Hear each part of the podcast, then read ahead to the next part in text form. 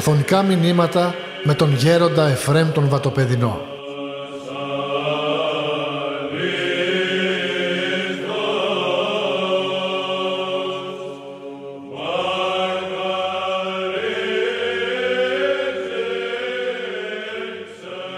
Ξέρετε ότι είμαι στη Θεσσαλονίκη, την παρουσία της Αγίας Ζώνης, πιστεύω να ακούσετε κι εσείς, ότι είναι η Αγία Ζώνη στον Ευαγγελισμό του Ευόσμου, στη Μητρόπολη Νεαπόλεως και Σταυροπόλεως. Είναι συγκινητικό η προσέλευση του κόσμου και ενθυμούμε όταν πήγαμε με την Αγία Ζώνη στη Ρωσία τότε και όταν η Στυλοπατριάρχης εκεί να μας δει μου λέει σας ευχαριστούμε γιατί μας δώσατε την ευκαιρία να αποδειχθεί η δύναμη της Εκκλησίας. Και μου έκανε εντύπωση αυτό που μου είπε και με αυτά τα πνευματικά γεγονότα, ιδιαίτερα με την έξοδο ενός κοιμηλίου από το Άγιον Όρος και μάλιστα θειομετωρικού κοιμηλίου, φαίνεται η πίστη του λαού, φαίνεται η διάθεση πνευματική του λαού. Και βλέπουμε ότι υπάρχει ανάγκη των ανθρώπων να πάνε να ζητήσουν κάτι. Και ότι αυτοί που περιμένουν και μια ώρα και δύο ώρες, στη Ρωσία να περίμεναν μέχρι 18 ώρες, δεν κάθονται εκεί διότι ξέρεις δεν έχουν κάτι άλλο να κάνουν και πηγαίνουν εκεί να προσκυνήσουν. Σημαίνει ότι πηγαίνουν εκεί γιατί έχουν κάποια αιτήματα, έχουν κάποιες προσδοκίες, έχουν κάποια προβλήματα. Διότι οι άνθρωποι πολλές φορές ιδιαίτερα αυτοί που ζούμε σήμερα οι σύγχρονοι εμάθαμε να κρύβουμε τα προβλήματά μας. Και πολλές φορές ξέρετε, ξέρεις είμαι ασθενής λέει ένας αλλά να μην το πεις, να μην το ακούσουν.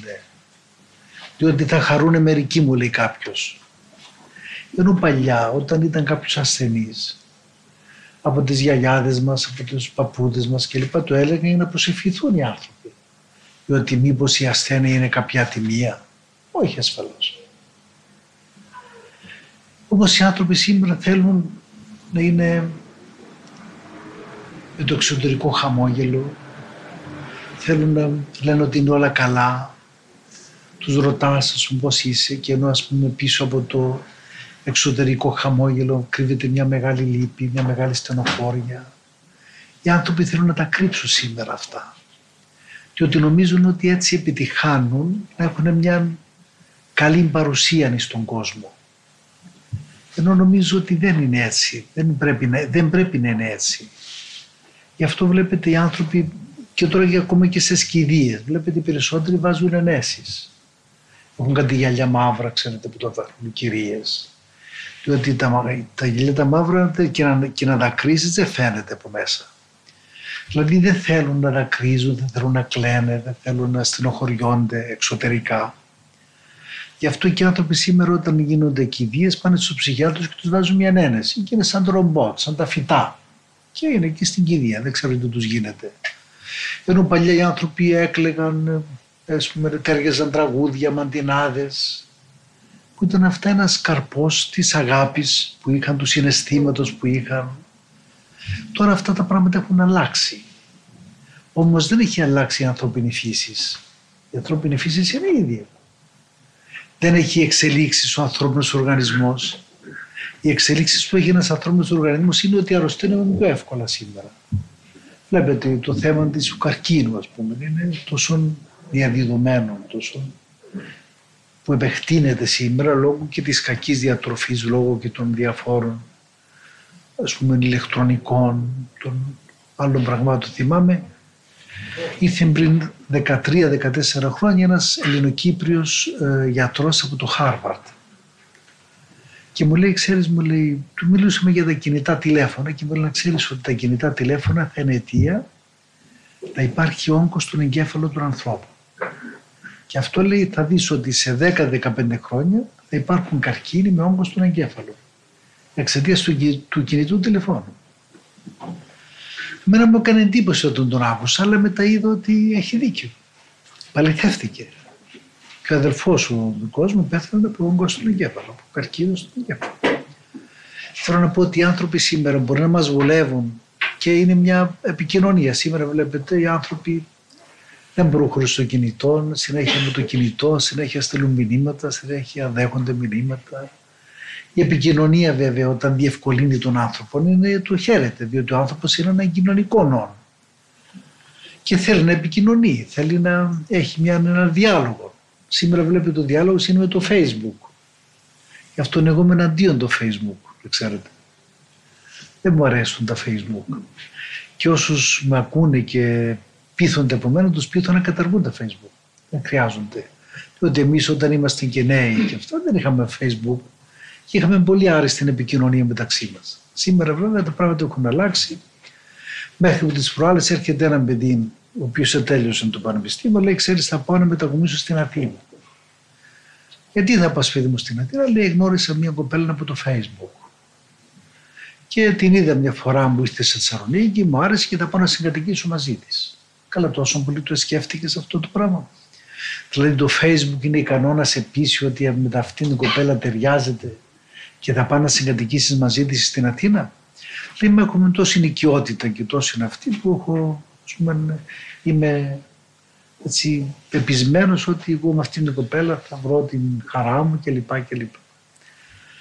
Τέλος πάντων πήγε το παιδί, θα δούμε. Εγώ βέβαια δεν βλέπω καλούς ιονούς, αλλά αυτός μπορεί να τα καταφέρει. Δεν ξέρω. Μακάρι να τα καταφέρει που δεν νομίζω. Θέλω να πω ότι οι άνθρωποι σήμερα έχουν αλλάξει θεώρηση των πραγμάτων, έχουν αλλάξει διαθέσεις, έχουν αλλάξει προτεραιότητες.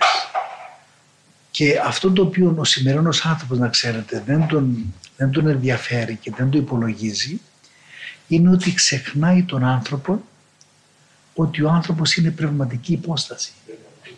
Ξεχνάει την πνευματικότητα που πρέπει να δώσει βάρος και βαρύτητα και σου λέει εγώ ήρθα να σπουδάσω και ξέρετε εδώ οι φοιτητές δεν ξέρω τι κάνετε εσείς αλλά προτού να γραφτεί στην γραμματεία θέλει φιλενάδο ο φοιτητής. Το να πώς επί του το ξέρετε εσείς τώρα. Δηλαδή έρχεται στη αυτό και γράφεται. Προτού να γραφτεί και προτού να πάει στο πανεπιστήμιο πρέπει να βρει φιλενάδο ή η κοπέλα να βρει φίλο. Και σου λέει έτσι ζούμε σήμερα.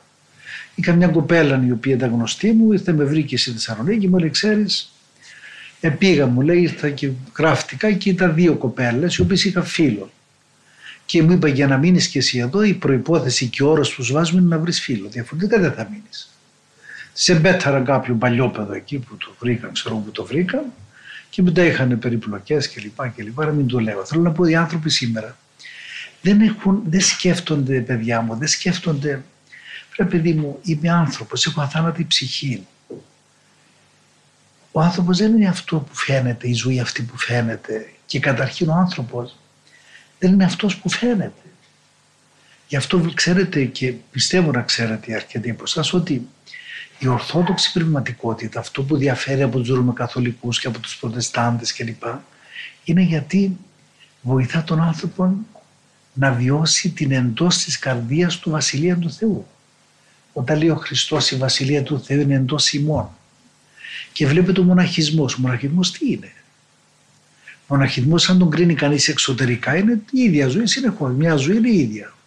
Ακολουθίες, όρθρος, λειτουργία, τράπεζα, όσοι έρχονται στο Άγιον Όρος, μετά διακονήματα, μετά σπερινός, μετά τράπεζα, απόδειπνων κλπ. Κάθε μέρα τα ίδια. Και όμως παρόλο που φαίνονται τα ίδια δεν είναι κάτι το, το οποίο να πούμε, φαίνεται ρουτίνα. Γιατί δεν είναι ρουτίνα ο μοναχισμός; Γιατί ακριβώς επικεντρώνεται στην εσωτερική εχριστό ζωή. Γι' αυτό ο μοναχός όταν προσέξει τότε βλέπει και ψηλαφεί των θησαυρών τον οποίο έχει μέσα στην καρδία του. Και είπα για τον μοναχισμό. Δεν είναι ότι ο μοναχισμός είναι κάτι άλλο και η πνευματική ζωή εκτός του μοναχισμού είναι κάτι άλλο. Δεν έχουμε ένα άλλο Ευαγγέλιο εμείς οι μοναχοί και άλλο Ευαγγέλιο εσείς οι κοσμικοί, πώ σας αποκαλούμε. Είναι το ίδιο Ευαγγέλιο. Γι' αυτό πρέπει να επικεντρώσει ένας ο οποίος και σπουδάζει και δεν μου πείτε με κακό είναι που σπουδάζουμε. Δεν είναι κακό. Το ζήτημα είναι κανείς να ιεραρχεί τα πράγματα σωστά και να τα βάλει στη θέση τους. Εγώ που κι αν είμαι, βλέπεις ότι λέει ο Άγιος Ιωστίνο ο Πόβης, το είπα και άλλη φορά.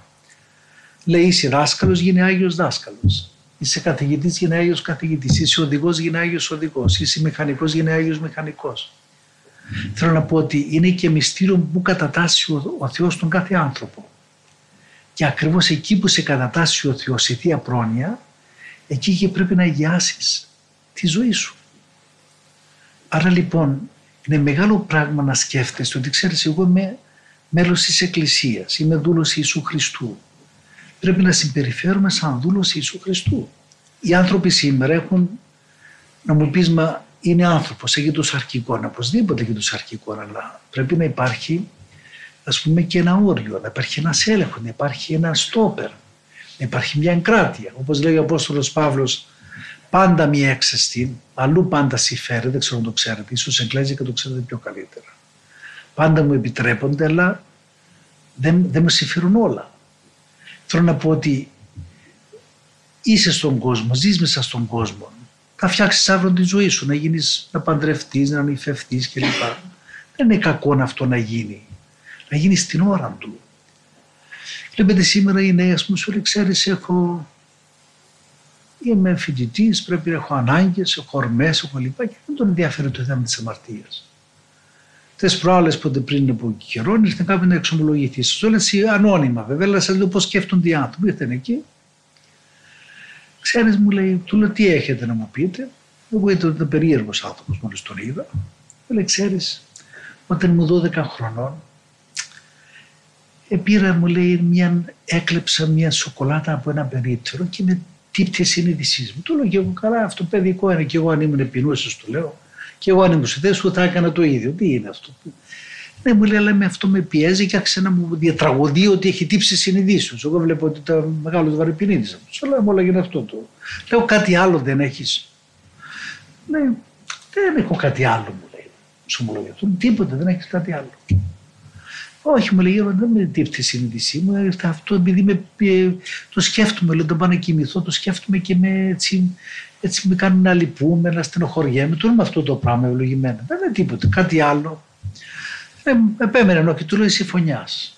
Εγώ φωνιάς, μα πήγα να μου επιτεθεί κιόλας. Είσαι φωνιάς, του λέω. Λοιπόν, τι, τι, τι εισέπραξε από αυτόν, τι ανακάλυψα δηλαδή. Είχε τέσσερις εκτρώσεις τέσσερις εκτρώσεις με διάφορες κοπέλες βέβαια.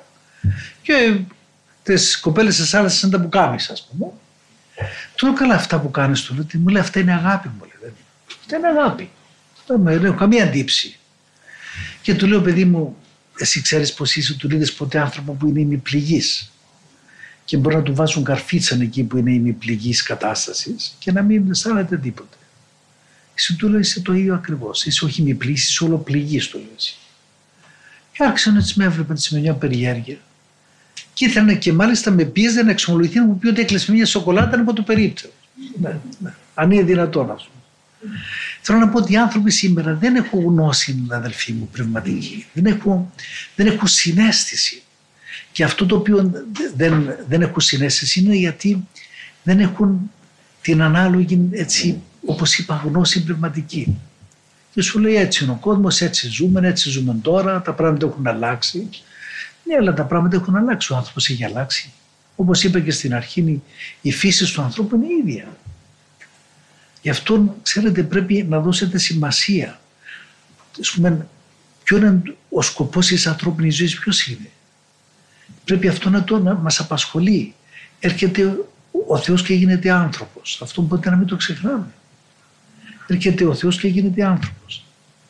Και για να γίνει ο άνθρωπος Θεός, όπως λέει ο Άγιος Αθανάσιος, ο Αρχιεπίσκοπος Αλεξανδρίας. Λοιπόν όλα αυτά, βλέπετε έρχεται ο θάνατος. Ο θάνατος είναι ένα βέβαιο γεγονός το οποίο θα το αντιμετωπίσουμε όλοι. Και πολλές φορές βέβαια δεν θέλουμε να το σκεφτούμε ή αν το αναφέρουμε χτυπούμε ξύλο. Το να χτυπάς ξύλο δεν πεθάνεις πρόδρομο, έτσι να χτυπάς ξύλο. Θέλω να πω ότι οι άνθρωποι σήμερα δεν προσγειώνονται σωστά έρχονται α πούμε σου λέει μα γιατί αυτός να πεθάνει 12 χρονών, γιατί αυτό να πεθάνει 15 χρονών, γιατί αυτό να πεθάνει 20 χρονών, γιατί αυτό να πεθάνει 50 χρονών; Και ήρθε μια κοπέλα μάλιστα στο, με το πάνω και μου λέει ξέρεις πέθανε ο πατέρας μου και μόλις έφεραν το φέρετρο στο σπίτι εγώ ενώπιον όλων πήγα και έσπασα μια εικόνα του Χριστού ας πούμε από εκδίκηση. Λέω κόρη μου εντάξει αλλά φταίει ο Θεός γιατί πέθανε ο πατέρας σου. Εμείς ας πούμε βλέπουμε το φακόν αυτό με, με τα δικά μας τα μάτια που έχουμε πνευματική μοιοπία. Ο Θεός βλέπει αιώνιο τον άνθρωπο, βλέπει την αιωνιότητα. Ο άνθρωπος είναι αιώνιος. Δεν είναι ότι ξέρει ζούμε αυτά τα 70, 80, 60, 100 χρόνια. Βλέπεις ο πατήρ Αγουστίνος ο Καντιώτης επέθανε σε ηλικία 104 ετών, αλλά δεν πέθανε πάντως. Δηλαδή όσον χρόνια και α ζήσει κανείς, πάλι θα πεθάνει.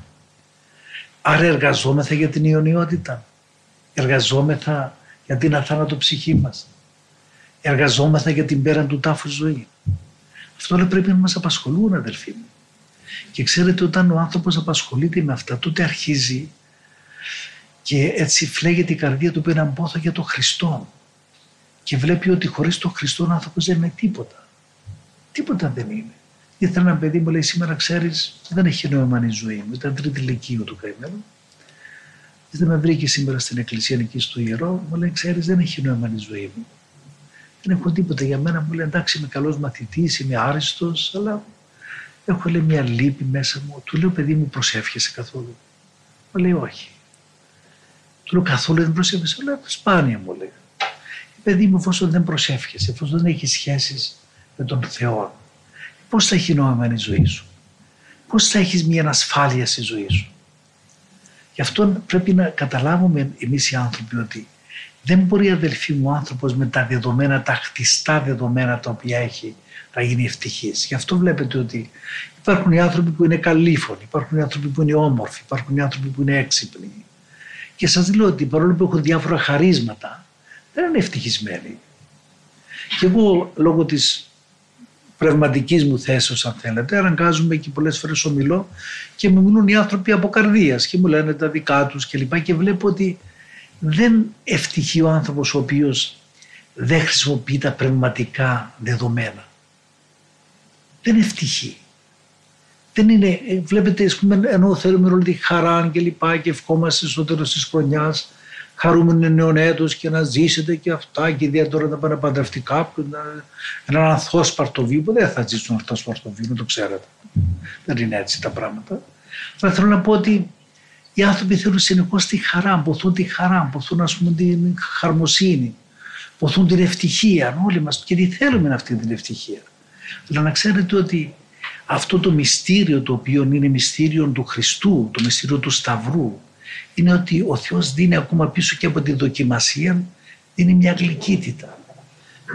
δίνει αυτήν την ειρήνη του Χριστού την οποία δεν είναι η απουσία του πολέμου όπως λέει, λέμε μερικοί. Είναι η παρουσία του Χριστού ειρήνη. Είναι η παρουσία του Χριστού στην καρδιά μας. Όλα αυτά πρέπει να τα συνειδητοποιήσετε και να αγωνίζεστε και αυτό το οποίο θα σας βοηθήσει πάρα πολύ είναι αποχή από την αμαρτία. Εάν ο άνθρωπος δεν συνειδητοποιήσει ότι ξέρεις, αμαρτάνω, εντάξει, είμαι αμαρτωλός. Πρώτον πρέπει να μετανοώ. Πρέπει να μετανοώ. Και πώς, πώς είναι η μετάνοια, η απόδειξη της μετανοίας, της αλληλετής μετανοίας είναι μια επανάληψη της αμαρτίας. Να μου πεις ότι μα, πολλές φορές ενδίδω πάλι και την ξανακάνω. Θα μετανοήσω πάλι. Θέλω να πω αυτό το θέμα της μετανοίας είναι μεγάλο πράγμα, να μετανοώ. Και αυτό δεν είναι τυχαίο το ότι ο Χριστός η πρώτη του ρίση η επίσημη στην Ιεραποστολική του Παρισίνη ήταν μετανοείται. Και μάλιστα βλέπετε το Ευαγγέλιο. Είναι στην ελληνική γλώσσα. Το μετανοείται τι είναι, ένα στός διαρκείας. Δηλαδή μια μετάνοια που διαρκεί. Και είναι σημαντικό να μετανοεί κανείς συνεχώς. Είναι μεγάλο πράγμα. Και βλέπετε ότι μετανοεί, παρόλο που αμαρτάνει, πάλι έρχεται η χάρη ίδια και τον επισκιάζει και τον παρηγορεί και πολλές φορές μετά από μια αμαρτία το μετανοεί έρχεται περισσότερη χάρη. Και αυτό θέλει να μας πει ο Θεός ότι ξέρεις δεν μετρώ το αμάρτημα, μετρώ τη μετάνοια. Είναι μεγάλο πράγμα η μετάνοια.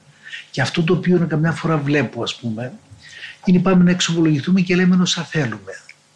Λέμε από τα πέντε τα δύο. Και το παίρνουμε με έναν τρόπο, ξέρεις, αν το πω στον πνευματικό αυτό πώς θα με δει. Αν το πω στον πνευματικό το άλλο το οποίο έχω, πώς θα με αντικρίσει. Είναι λάθος. Δηλαδή αν δεν το πεις στον πνευματικό αυτό που σε απασχολεί, δεν, πρέπει, δεν μπορείς καταρχήν να θεραπευτείς. Μην περιμένεις ότι θα θεραπευτείς κρατώντας το μέσα σου και χωρίς να ανοίγεις την καρδιά σου να το λες. Είναι μεγάλο πράγμα να ανοίγουμε την καρδιά μας και να ανοίγουμε αυτό που μας απασχολεί. Το ότι σήμερα ξέρετε μπορείς στο φίλο μας να πούμε κάτι, στη φίλη μας κλπ.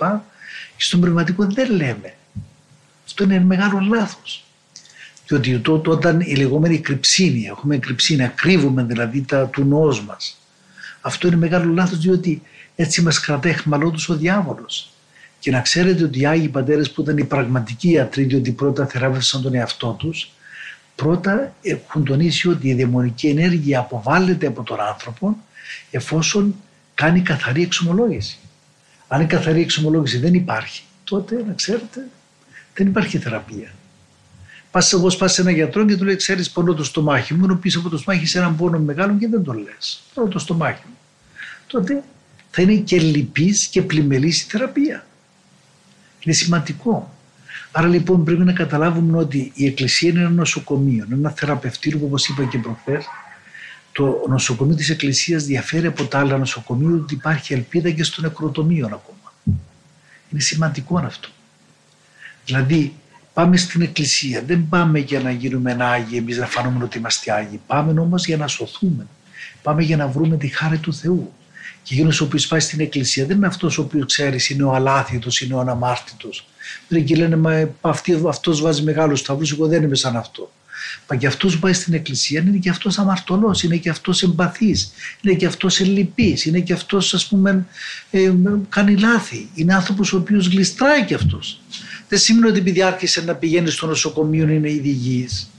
Πόσοι άνθρωποι πηγαίνουν στο νοσοκομείο χρόνια και δεν γίνονται ακόμα υγιείς.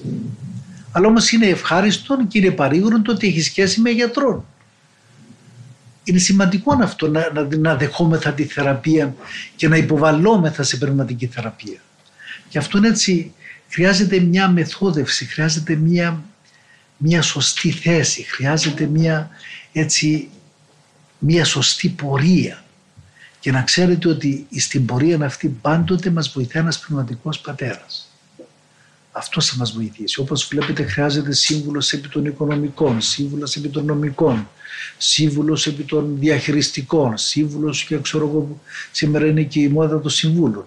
Ε, χρειάζεται και ο πνευματικός πατέρας, ο πνευματικός σύμβουλος, για να μας βοηθήσει σε αυτήν την πορεία την πνευματική, που είναι πολύ σημαντική, είναι πάρα πολύ σημαντική. Διότι ο άνθρωπος ως πνευματική υπόσταση είναι αυτός ο οποίος χρειάζεται τη χάρη του Αγίου Πνεύματος, αλλά από την άλλη είναι και η δαιμονική ενέργεια που δεν πρέπει να την αγνοούμε. Υπάρχει πλάνες, υπάρχουν διάφορες πλάνες που μπορεί να είναι σαν ήθελε να είναι εκ δεξιών και να μας πειράζουν. Γι' αυτό η ασφάλεια των ανθρώπων που ποθούν την πνευματικότητα την αληθινή πρέπει να οπωσδήποτε να σχετίζονται με τον πνευματικό πατέρα. Γι' αυτό νομίζω ότι αυτό πρέπει να το χωνέψουμε, αυτό πρέπει να το έχουμε, αυτό πρέπει να το κρατούμε και να ξέρετε ότι αν είμαστε μέσα στην Εκκλησία με αυτές τις προϋποθέσεις, τότε μέσα μας γευόμεθα τη χάρη του Θεού. Η χάρη του Θεού δεν είναι ένα αφηρημένο πράγμα. Είναι κάτι το οποίο είναι συγκεκριμένο και ο άνθρωπος το γεύεται. Γι' αυτό και λέει ο προφητάναξ Δαβίδ, γεύσαστε και είδετε ότι Χριστός ο Κύριος. Είναι μεγάλο πράγμα η Εκκλησία μας που είναι η μητέρα μας, που είναι το μυστικό σώμα του Χριστού έρχεται και μας δίνει ένα θησαυρό μεγάλο που λέγεται η εμπειρία του Αγίου Πνεύματος. Αυτό είναι πολύ σημαντικό. Γι' αυτόν εύχομαι έτσι αυτά να τα κρατούμε όλοι μας, να προχωρούμε και δεν απαγορεύεται η ενασχόληση με την επιστήμη, με το εμπόριο, με αυτά όλα που ξέρεις ήρθε ένα παιδί λέω τι θέλεις να γίνεις, λέω το όνειρο μου να είμαι business, business man και να έχω πολλά χρήματα.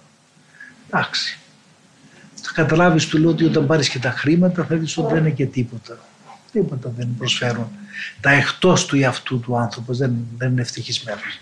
Αλλά έτσι, δεν απαγορεύεται όμως το να θέλει κανείς να γίνει αυτό που είπε αυτό το παιδί. Τι απαγορεύεται, η, απολυτοποίηση, η απολυτοποίηση αυτών των ενασχολήσεων. Γι' αυτό ο Χριστός είπε αυτό το ωραίο. Ζητείτε πρώτον τη βασιλεία του Θεού και τη δικαιοσύνη αυτού και τα αυτά πάντα προσεθήσετε λίγο. Oh.